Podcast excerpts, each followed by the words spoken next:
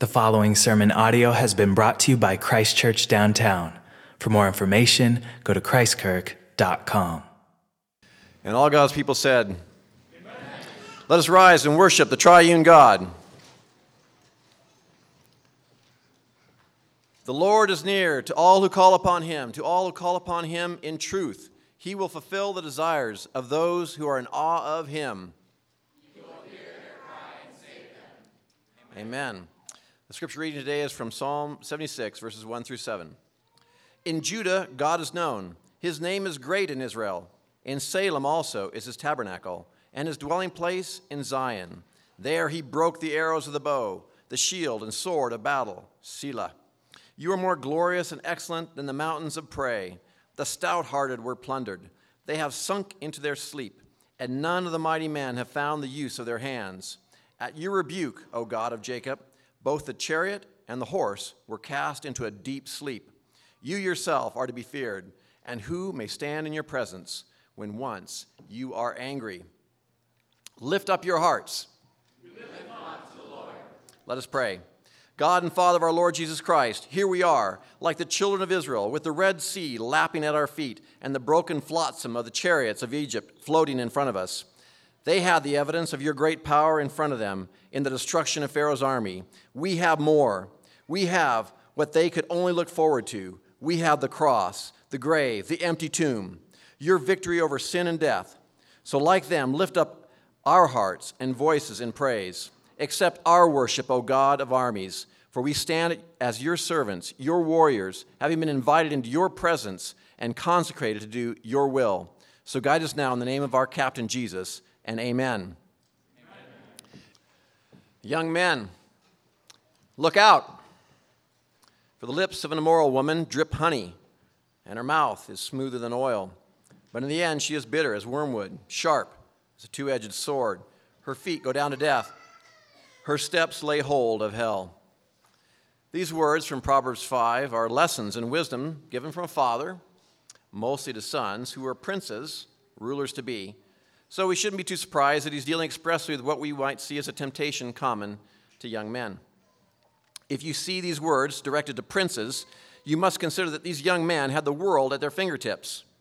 You could say that the temptation of women was well within their grasp, much like the young men of our day. King David was ruined by his sin, and his son Solomon, who saw the consequences, also fell in this area.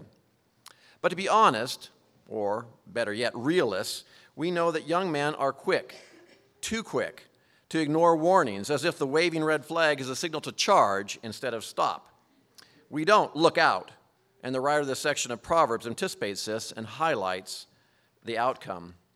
Continuing, and you mourn at last when your flesh and your body are consumed, and say, How I hated instruction, and my heart despised correction. I have not obeyed the voice of my teachers, nor inclined my ear to those who instructed me. Well, if we're going to properly confess this sin, we need to dig a bit deeper to its source. C.S. Lewis, in his Weight of Glory, writes We are like half creatures, fooling about with drink and sex and ambition when infinite joy is offered to us, like an ignorant child who wants to go on making mud pies in a slum because he cannot imagine what is meant by the offer of a holiday at the sea. We are far too easily pleased. Yes, young men and men in general we are far too easily pleased to look out, missing first what it continues in this passage to say, For the ways of man are before the eyes of the Lord. They're before the Lord's eyes always, and we're not looking up. And second, that in lusting for what's not ours, we are like ignorant children, missing that infinite joy of pleasing our Heavenly Father. We are not looking ahead. So we want to confess. Confess. Put the porn, the fantasies, the false praise away Seek his infinite joy and purpose for your life. Don't wait until you are consumed. Look up and look ahead now. Seek him now. Psalm 85, verses 1 through 7. Lord, you have been favorable to your land. You have brought back the captivity of Jacob, and you have forgiven the iniquity of your people. You have covered all their sin, Selah, and you have taken away all your wrath. You have turned from the fierceness of your anger. Restore us, O God of our salvation, and cause your anger towards us to cease. Will you be angry for us with us forever? Will you prolong your anger to all generations? Will you not revive us again, that your people may rejoice in you? Show us your mercy, Lord, and grant us your salvation. Dear Heavenly Father, we fear you, for in you we know that we will find mercy and forgiveness. Too often we have lusted for what is not ours, and then reached for more through the technological riches of our age, through our phones, through our computers. We confess that we have not heeded your danger warnings. We have not considered that you know all that we are doing. We confess that we have not been satisfied with the sawdust and toilet water, or we have been satisfied with toilet water and sawdust instead of fresh bread and wine. And we confess that we have not looked to the joy that you have set before us. Finally, we confess that we have not confessed our sins to others and sought help. Therefore, we call out to you, confessing our folly in this pursuit of death instead of your life. So hear us now as we confess these and our individual sins and Selah.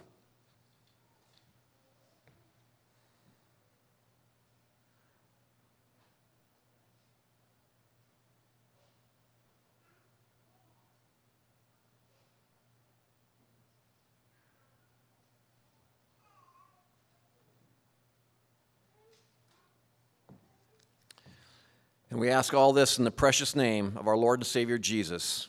And amen. Please rise for the assurance of pardon.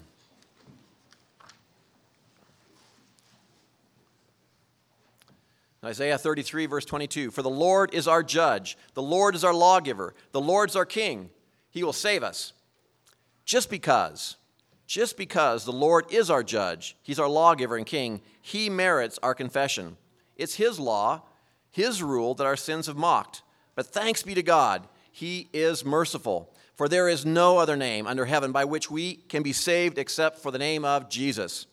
You have confessed Jesus as your Lord and confessed your sins, and so it's with great joy that I declare to you that by the blood of Jesus, our righteousness, your sins are forgiven in Christ. Amen. The sermon text this morning is 1 Corinthians 13, the whole chapter. These are the words of God. Though I speak with the tongues of men and of angels, but have not love, I have become sounding brass or a clanging cymbal. And though I have the gift of prophecy and understand all mysteries and all knowledge, and though I have all faith so that I could remove mountains, but have not love, I am nothing. And though I bestow all my goods to feed the poor, and though I give my body to be burned, but have not love, it profits me nothing. Love suffers long and is kind. Love does not envy.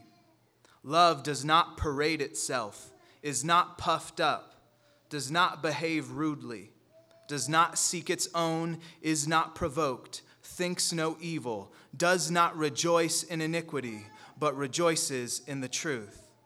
Love bears all things, believes all things, hopes all things, endures all things love never fails. But whether there are prophecies, they will fail. Whether there are tongues, they will cease. Whether there is knowledge, it will vanish away. For we know in part, and we prophesy in part. But when that which is perfect has come, then that which is in part will be done away. When I was a child, I spoke as a child. I understood as a child. I thought as a child. But when I became a man, I put away childish things. For now we see in a mirror dimly, but then face to face. Now I know in part, but then I shall know, just as I also am known. And now abide faith, hope, love. These three, but the greatest of these is love. Let's pray. Father, there is nothing more that I want than to see you face to face. After all of this long dimness, to behold you in perfect glory is my chief desire. And so I ask this morning that this would also be the desire of all of your people here this morning. So change us now by the power of your Spirit. And we ask all this in Jesus' name. And amen. amen. You may be seated.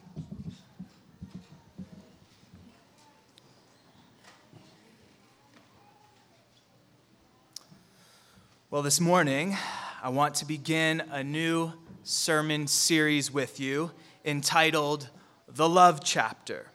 The Love Chapter. And I'm planning on preaching at least four or five sermons from this text. I might take the whole year to preach through this chapter because y'all need it. I need it. I need it.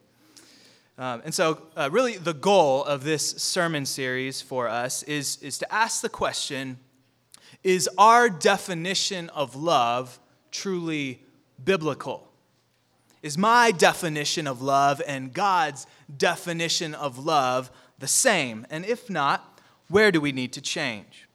Now, that chapter that I just read is one of the most famous and beloved chapters in the whole Bible. I think probably next to the Sermon on the Mount and John 3:16, 1 Corinthians 13 is known by believers and unbelievers alike. It's so famous, in fact, I found out this chapter has its own Wikipedia page. You know, thought I guess every chapter of the Bible should have its own Wikipedia Wikipedia page, but this one especially. So I looked at it, and um, I want to read you a few of the notable uses of 1 Corinthians 13 that, uh, according to Wikipedia, this is what, what they said. U.S. President Franklin D. Roosevelt took the oath at his inauguration in 1933 with his hand on his family Bible open to 1 Corinthians 13. FDR. Okay. A British Prime Minister, Tony Blair, read 1 Corinthians 13 at the funeral of Princess Diana in 1997. Bob Dylan paraphrases verse 1 in his song Dignity. I heard the tongues of angels and the tongues of men wasn't any difference to me. And the list goes on. There are tons of other uh, writers, composers, musicians, artists, politicians, and more who have quoted or appropriated 1 Corinthians 13 in some way. Some of those uses quite evil, as in the case of a certain Seattle rapper named Macklemore in his song uh, exalting homosexuality, uh, but I will save that maybe for, for next time. So, uh, this is a very well known passage, even to worldlings. Now, how many of you have heard the love chapter read at a wedding before? Okay? Yeah, it's a, it's a common text. Now, think about how the context of a wedding shapes the way you hear or mishear Scripture. When you hear the word love at a wedding, what are your associations?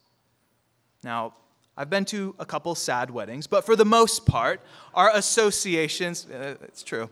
Uh, there's nothing worse than a sad wedding, right? When the parents aren't there, they don't approve or something. But for the most part, weddings are typically times of, you know, romance, beauty, uh, white dress, dancing, honeymoon, love, you know, the feels. You, you got that. The butterflies. You know, you think love, it's girly, okay? Uh, when you think wedding love, it's kind of girly, if you're a guy, at least. Now, uh,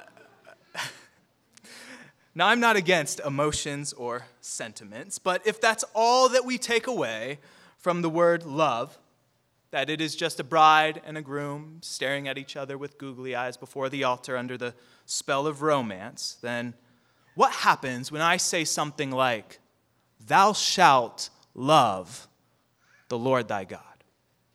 Or when God says, You shall love your neighbor? Or when Jesus says, you should love, you must love your enemies. My enemies are not people that I want to dance with. They're not people I really want to spend any time with at all. They're not very pretty. So, if wedding love is the only category of love you have, you're going to have a hard time understanding the fullness of God's love the God who says he is love. Because even on the natural plane, you understand there's many nuances to love, right? There's parental love, a father's love, and a mother's nurturing love.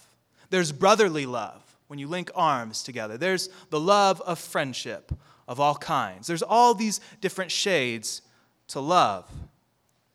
But for Christians who have the gospel, we have the revelation of something altogether special, and that is redemptive love, salvation love. Do you realize that only Christians possess this kind of knowledge of love? This is a foreign concept to anyone else because only our God saves. Only our God, the triune God, is love. The scriptures tell us that love is not a tame thing. Love, Solomon says, is stronger than death.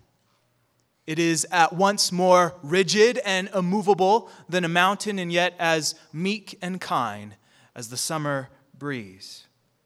Love is the sum of 10 commandments engraved in stone.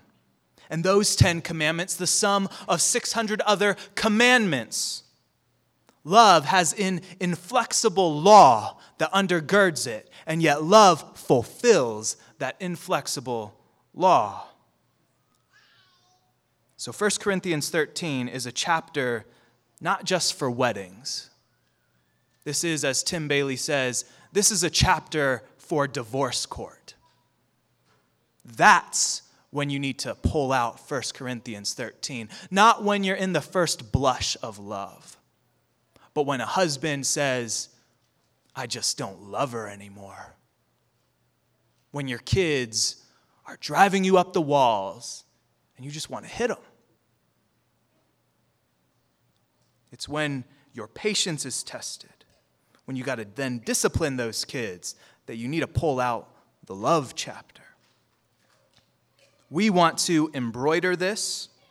We want to put this on, you know, calendars, put it on the wall, put rose petals on it, but this chapter is covered in blood. And so, perhaps the best place for us to start in this sermon series is to just confess up front that we really have no idea what love is at all. Or at least our understanding of love is deficient in many ways, because I have yet to hear about this passage being read and obeyed in divorce court. And that's what this chapter is for. So, that is uh, an intro kind of to the whole sermon series is our definition of love truly biblical? And if not, where not? So, what I want to do in this first sermon is two things. I want to ask the question why does Paul write this chapter to this church in Corinth? Why is the love chapter in this book and not another? And then, secondly, we'll unpack the first three verses. That's as far as we're going to get this morning. So, first up, why did Paul write this to the Corinthians? First Corinthians is, after Romans, the longest chapter in the New Testament, or the longest letter that Paul writes in the New Testament. And whereas Romans is written as a missionary support letter, disguised as the greatest theological treatise ever conceived, First Corinthians is what we call a pastoral or occasional letter. Okay, there is an occasion for it. And can you guess what the occasion was? Well, the Corinthians were acting up. They're acting up, and so Paul has to write to them. Paul had planted this church on his second missionary journey, and word had gotten back to him from Chloe's people. Chloe's people. We find out about them in chapter 1, verse 11. I don't know who they are, but somehow they had told Paul there's some drama going on in that church plant, that young church plant you got started. And then there's a good chance they had, that the Corinthians had actually sent Paul a letter with a bunch of questions for him. And so when we read 1 Corinthians, it's kind of like reading or listening to only one half of a phone conversation. Okay, so uh, have you ever eavesdropped on someone's phone conversation before? I know most of you have. I, when I was young, I could, I could do that. Back when we had landlines, you know, you could follow the cord or you could even just pick it up and hear what they were saying? The youngins are too young for that. Okay. Uh, and the thing is, you can, you can still, even if you can't hear the other side of the line, you can learn a lot about the person on the other end just by how, you know, your mom or your dad or whoever is talking to them, right? You say, uh, that person is in trouble, you know? Or if you've ever been, you know, on the line with like Comcast or uh, the cable company or, uh, you know, uh, chasing down credit card fraud, it's like, man, these people, these people. So we learn a lot about the Corinthians' dirty laundry from listening to this end of the conversation. And so uh, let me summarize the first 12 chapters of 1 Corinthians so you can see some of the problems they were dealing with, okay? The biggest, the biggest problem the Corinthians had was that they were proud. They were proud. The Corinthians thought that they were God's gift to mankind. But the thing is, they were kind of like that weak, scrawny kid who gets bit by a radioactive spider and then suddenly has superpowers. Except this kid, once he has those superpowers, starts thinking he's really the man. He, he gets really proud, and you know, he forgets that he was just weak and scrawny. He forgets that it was something that happened outside of him. He didn't do anything to get bit by that spider. He was just, you know, being a little punk. But then now that he has these powers, oh, he thinks he's something special. He thinks he's always been this way. And this is the Corinthian church. Listen to how Paul describes them in 1 Corinthians 1, verse 27. He says, For consider your calling. Brothers, not many of you were wise according to worldly standards. Not many were powerful. Not many were of noble birth. In other words, they were nothing special before God called them. But now, now they fancy. Right? Now they fancy themselves sophisticated, intellectual, gifted, elite. You know, they are what every uh, Ivy League public university aspires to be. You know, they're, they're Tom Brady. You love to hate him. You love to hate him. And right out the gate in the first chapter, Paul pleads with them to stop using his name and Apollos and Peter and even Christ as a pawn to get a leg up on other people in the church. He says in chapter 1, verse 12, Now I say this that each of you says, I am of Paul, or I am of Apollos, or I am of Cephas, or I am of Christ. Is Christ divided? Was Paul crucified for you? Or were you baptized in the name of Paul? All rhetorical questions of which the answer is no. Paul was not crucified for you. Jesus Christ is not divided. You were not baptized into the name of Paul, Peter, and Apollos, but in the Father, Son, and the Holy Ghost, and he is undivided. So Paul says, stop using the teachers in the church to create factions and followings that bring division. He goes on in chapter 3, verse 4. He says, For when one says, I am of Paul, and another says, I am of Apollos, are you not carnal? Who then is Paul? And who is Apollos but ministers through whom you believed? As the Lord gave to each one, I planted, Apollos watered, but it was God who gave the growth. So the Corinthians were the kind of church that were divided over, you know, whether Doug or Toby was the better preacher. Over those who read Doug's blog and like it, and those who read Doug's blog and, and they just face palm. They were divided over whether homeschooling was better than Logos or Logos was better than White Horse Hall. They had people who would say, I am of Canon Press, and others who would say, I am of Roman Roads. they would have those who would boast about being an NSA student because, you know, you're a Christian and you go to a Christian school. And then you'd have those who would boast that they go to the University of Idaho where you can get a real degree. They would have those who would boast and brag that they are part of the great CCD, Christ Church, downtown. they would boast about whether or not they could play basketball in their sanctuary. We cannot. I envy Uptown often. when, when people are proud, they will find anything to boast and brag about, right? The Corinthians would brag about, you know, the fishy crackers after service and say, "We have better snacks here." But infighting, this kind of proud, foolish one upsmanship was not their only problem. No, we have many more chapters to go, friends.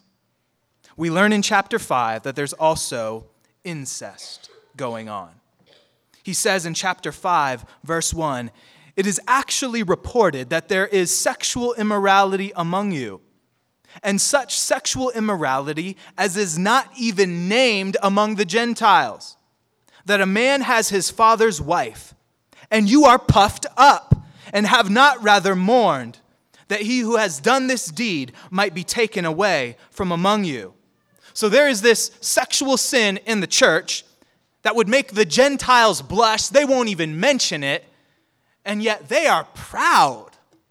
They're puffed up about this. And you think, what kind of church would be proud of the incest in their church? And the answer is well, any church that refuses to discipline its members. And I tell you, most churches, a large majority of churches, never, ever discipline their members. And Paul says in verse 6 no, your glorying is not good.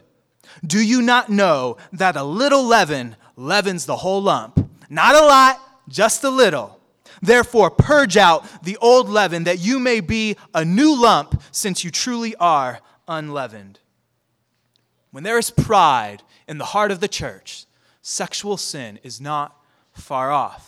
And so take heed lest you fall. Some people come to the church and they think this is a safe place. This is a refuge. This is a shelter from the world. This is a place where there isn't any sin. I'm sorry, friends, but you have the wrong address. In fact, we learn from 1 Corinthians that the sin inside the church is often far more grievous than the sin outside the church. And why is this? Well, it's because we have more light to rebel against. Jesus says, if that light in you is darkness, how great is that darkness? Look at the history of the Jews they outdid the pagan nations with their idolatry. That was their one upsmanship.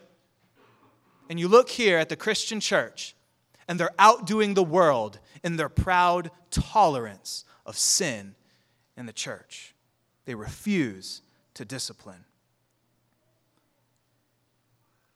So there was infighting and there was incest. And we're not even halfway through this letter. I'm going to pick up the pace here. In chapter 6, they are suing each other and going to law before unbelievers. In chapter 7, they got marriage issues. The married people need to be told to have sex. The unmarried people need to be told to get married if they are burning. In chapter 8, they got food problems. Strong brothers stumbling their weaker brothers by flaunting their Christian liberty in chapter 9. They've dishonored Paul by not paying him. But Paul says it would actually be worse if you did pay him, because then they would think they owned him. There was no way they could give money to Paul without strings attached. They were too immature for that. In other words, he's like, You should be doing this, but don't, because you would just boast about that too. This is the level of immaturity in the Corinthian church. In chapter 10, they need to be told not to drink the cup of demons, but to eat and drink to the glory of God. Put down the demon cup. In chapter 11, they need to be reminded about hair length. Hair length, y'all.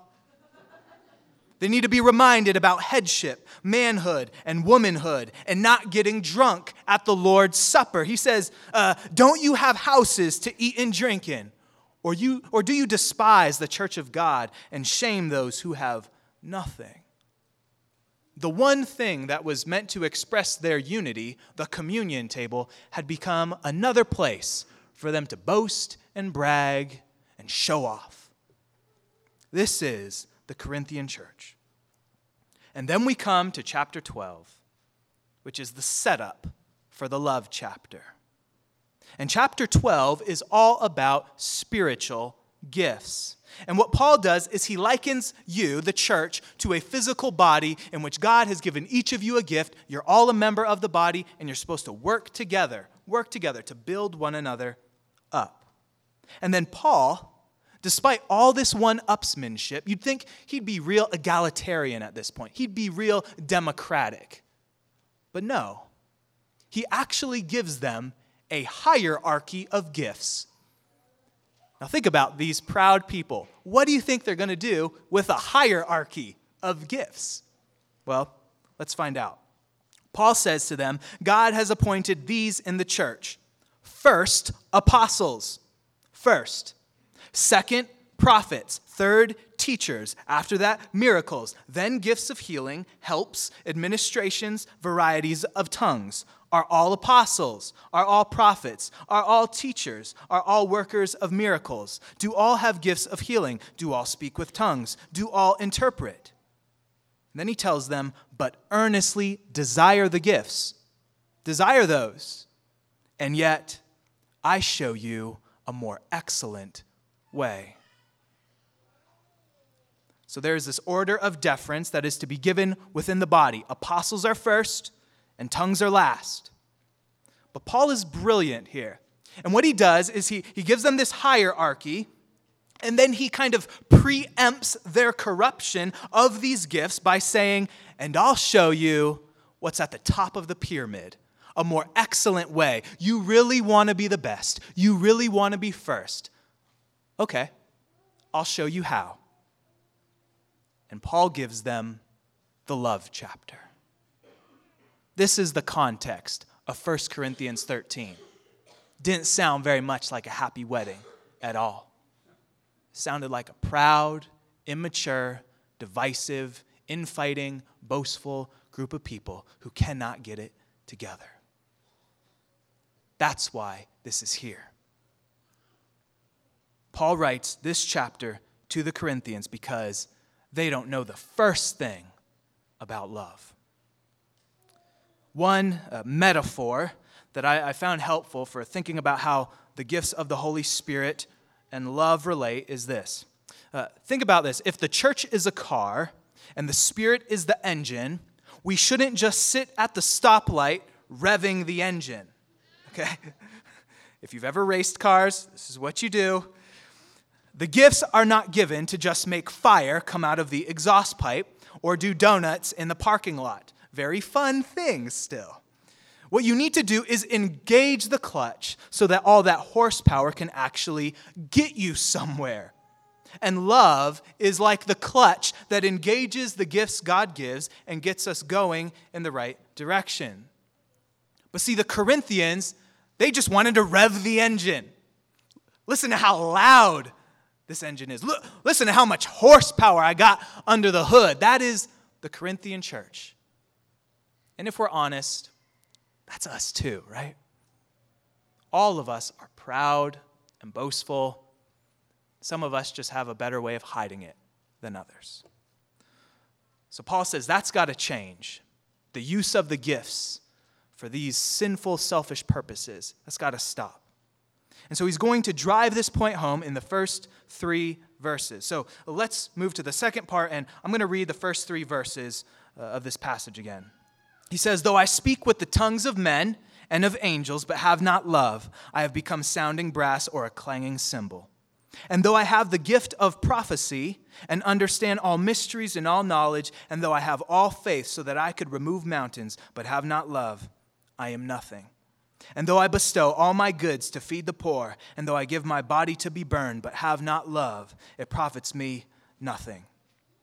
So write this down if you're a note taker. Here's the main point of this passage and the main point of this sermon. Without love, you are nothing. Without love, you are nothing. Listen to what Martin Luther, the reformer, says about this passage. He says, Paul's Paul's purpose in this chapter is to silence and humble haughty Christians, particularly teachers and preachers. Meaning, this chapter is in the first instance not for you, but for me. This chapter is given to me, to Pastor Ty, to Matt Meyer. It's given for NSA professors, Logos instructors, for people who write books and lead Bible studies. It's for elders and deacons and those who come and stand up here and distribute the Lord's Supper at the end of church.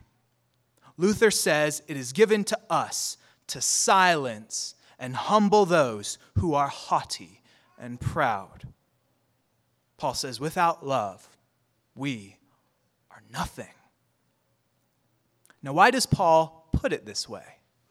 You know, you're nothing is a pretty hard jab. Is, is Paul just being mean here? Well, if he's being mean, he's being mean in love. Paul says, You are nothing because you really think you're something. The Corinthians really thought that they were something, and Paul has to say, No, without love, all of that is nothing at all. And there are basically two ways of thinking about the spiritual gifts either they are for me, or they are given to bless others.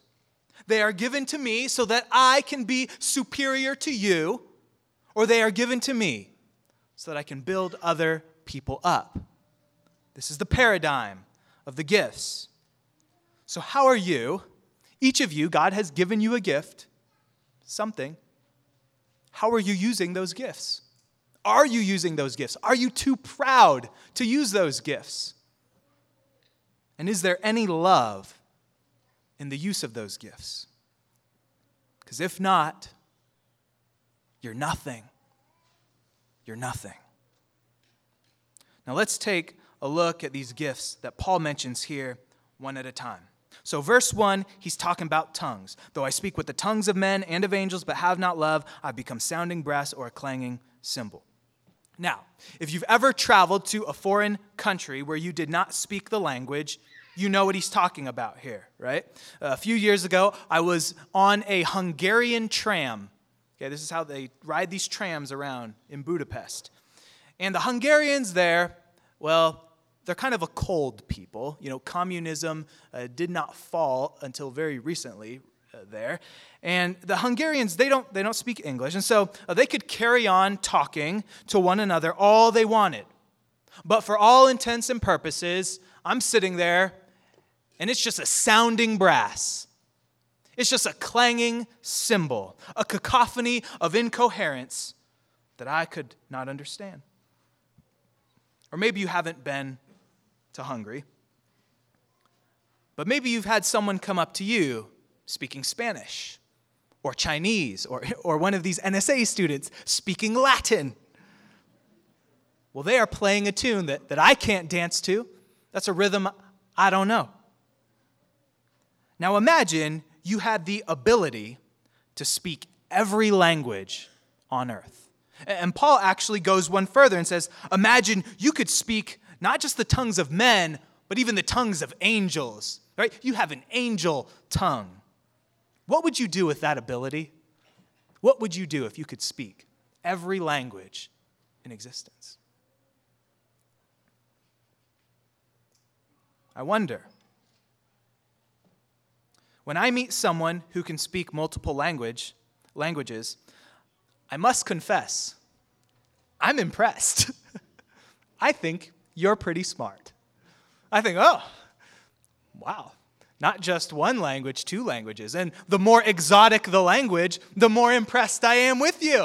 I think this is a, this is a, a brilliant person here. They're a, they're a walking Rosetta Stone. We could put you in the British Museum and take pictures of you. Think about this gift and how you could monetize it. Right? I think there's a lot of money to be made in being able to speak every single language. You know, they'd probably have you on the late night shows, you know, interviewing you. How is this possible? You know, perhaps you could bring about world peace. This all the drama in the war, it was just one big misunderstanding, right? We've, we've just been translating incorrectly. Or maybe you're super spiritual and you think, what I would do with that gift, I would translate the Bible into every language so that, you know, Chaba doesn't have to keep traveling back and forth, so that Matt Meyer doesn't have to go work for Wycliffe. That would be great, right? You could go and preach the gospel to anyone, anywhere, without any training. A good friend of mine, she's about to go to Chad, Africa in a couple months. And she's, got, uh, she's going to reach an unreached, uh, unengaged uh, tribe there. And she has to do eight years of language learning before she can share the gospel there. Eight years. And I think, man, like, for one, you must be pretty dedicated. But also, it'd be nice to just have the gift of tongues, wouldn't it? Cut out eight years of language learning. Wouldn't, wouldn't that be nice? You could have this amazing gift of tongues. You could translate the Bible into all the language. You could do all that. But Paul says, if you don't have love, it's like someone's banging a gong every time you walk in the room. You are a sounding brass and a clanging cymbal if you don't have love. Verse 2, Paul goes on and talks about prophecy, understanding, knowledge, and faith. And, the, and all these gifts are wrapped into one person. This is a special person. He says, Though I have the gift of prophecy and understand all mysteries and all knowledge, and though I have all faith so that I could remove mountains, but have not love, I am nothing. And so here now we come to the preachers and the teachers. Prophecy is not just foretelling the future, it's, it's preaching God's word. It's what I'm doing right now. This is what prophecy is. But this guy is, is not just a great preacher, he can also understand everything he's saying.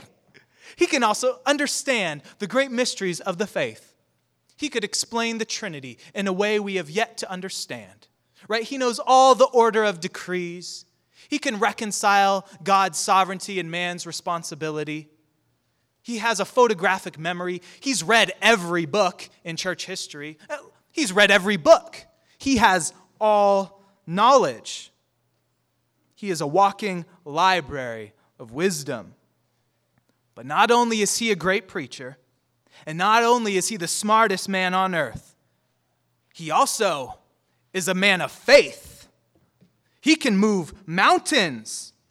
He can cast out demons and heal the sick. He's got mega faith. He doesn't just talk the talk, he walks the walk. He's moving mountains. Have you moved a mountain? This man has. But Paul says if he doesn't have love, he is nothing. And you say, how can that be? How could someone know God so well and move mountains with their faith and not be a Christian? And I say, well, Judas cast out demons, didn't he? Judas probably healed the sick. Judas, at least on the human level, knew Jesus better probably than any of us ever will in this life.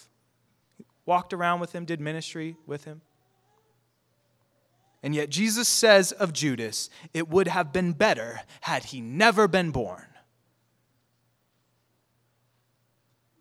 One of the scariest verses in the Bible for me, um, as a preacher and really just as a Christian, is Matthew 7 21 to 23, where Jesus says, Not everyone who says to me, Lord, Lord, will enter the kingdom of heaven.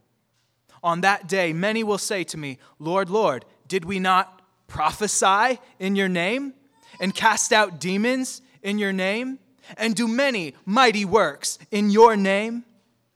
And then I will declare to them, I never knew you. Depart from me, you workers of lawlessness. Paul's purpose in this chapter is to silence and humble haughty Christians, especially preachers and teachers. If we don't have love, we will go to hell. Verse 3 And though I bestow all my goods to feed the poor, and though I give my body to be burned but have not love, it profits me nothing. So we've met, you know, Mr. and Mrs. Rosetta Stone. We've met the brilliant preacher, but now we meet the pious philanthropist. Or as I like to call this person, this is the social justice martyr. And this here is one of the most deceptive snares of all. Because by all appearances, you are full of righteous good works. And good works make a great cover for a prideful heart. We can deceive ourselves into thinking about how humble and sold out we are for justice or for the gospel or for Christ when we are just deceived.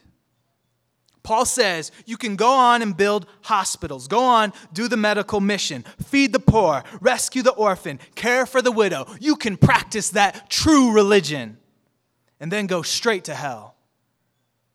And if that's not enough, Paul ups the ante. He says, You can even go to the mission field, stand for the gospel, and be burned at the stake, and yet without love, Jesus will say, I never knew you. And if you are finding that hard to believe, I would just ask you to consider well the depravity of the human heart. Jeremiah says, The heart is deceitful above all things and desperately wicked. Who can know it? Who can know it? Over the, over the summer, I, I, went, I went on vacation and I was thinking about whether or not I wanted to come back. I was thinking about whether I really wanted to do this, to, to be a pastor, to stay in Moscow or go somewhere else. And the thought occurred to me that I can account for all of my spiritual activities in strictly carnal terms. In other words, I could give you a sinful and selfish reason for every Christian thing I do. And if you are honest, the same could be said for you. This isn't just about me, this is about you. Is there any love there? Is there any love for God there? Is there any love for God's people there? Or are you so nearsighted you've forgotten from where you have fallen? One of the prayers that came out of me uh, thinking through that and praying through it was just God, give me a love for you. Give me a love for these people, because if I don't love them, I don't want to do this. I would rather never preach again and see heaven than reach millions only to myself be lost. What profit is it if you know you gain the ministry only to lose your soul? Is, is that really a trade off you want to make? It's not. So, whatever gain you think you have from the gifts God has given you, I don't know what your specific gifts are, but I know that you are a very gifted people. Okay? And I say that not to flatter you. I say that to acknowledge the grace that God is doing in your life. You are a loving and gifted people. But is there love there? Is there love between us?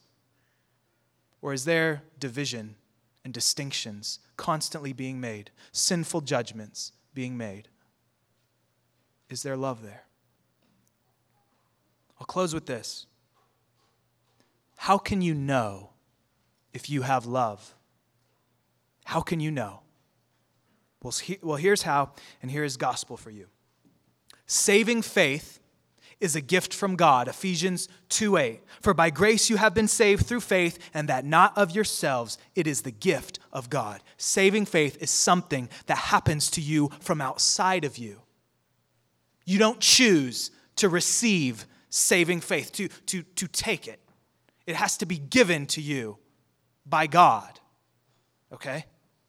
And here's the thing when God gives saving faith to his people, it is always, always, always accompanied by real love. Love is a fruit of the Spirit. Saving faith and love are always found together. So if you have Jesus, then you can be confident that you have love. And if you have love, you really are something. You're really something. You are the stars that God promised to Abraham. You were made to shine and reflect the glory of God on the earth. You're something if you have Jesus. You're something if you have His love indwelling in you by the Holy Spirit. And so take heart, repent of your loveless ways, and embrace Christ. This is what grace is it's love that is given to you that you could never deserve. That you could never deserve. For in this is love, not that we have loved God, but that He loved us and sent His Son to be the propitiation for our sins. And beloved, if God has so loved us, we also ought to love one another. Amen. Let's pray. Father, we do confess that we have been so proud and divisive. We have thought that we are the stuff, we are something special. And I ask that you would humble us before you because you exalt the humble, you oppose the proud. But give grace to the humble. And so I ask that you would give us the grace we need this week. We ask all this in Jesus' name. Amen. One of the ways that we show love for one another is by gathering around the same table to eat the same bread and to drink the same cup together. This is only possible because we all worship the same Jesus who gave his life to make us one people. It is this unity in the same Holy Spirit that allows us to then properly use all of the different gifts that God has bestowed. As Paul says in 1 Corinthians 12:5, there are diversities of gifts, but the same Spirit. There are differences of ministries, but the same Lord. And there are diversities of activities, but it is the same God who works all in all. So as we eat together, consider, but not for too long, just how different you are from everyone else in your row, or if you're a family, the row behind you. We come in all sorts of shapes and sizes, personalities and giftings, and more. And yet, despite all of our differences, we all share the same name Christian, because Christ has made us one body in Him. So come home and welcome to Jesus Christ. Um, all baptized believers are uh, welcome to communion. If you are not yet a Christian, please abstain. Let's pray. Father, we thank you for feeding us with the bread of heaven, your very Son. Thank you for the wine of his purchasing blood that removes all of our loveless ways and proud sins. May we eat and drink now to your glory. We ask all this in Jesus' name, and amen. Amen. amen. The charge is this I want to challenge you to read the love chapter once a day this week. Okay, once a day this week. Maybe you read it together as a family after dinner, or together with your spouse, or just by yourself in the morning, whatever it is. Let's start learning the Bible's definition of love together. Can we do that? Good. Now you can receive the benediction. Hold out. Now, to him who is able to keep you from stumbling and to present you faultless before the presence of his glory with exceeding joy, to God our Savior, who alone is wise, be glory and majesty, dominion and power, both now and forever. And amen.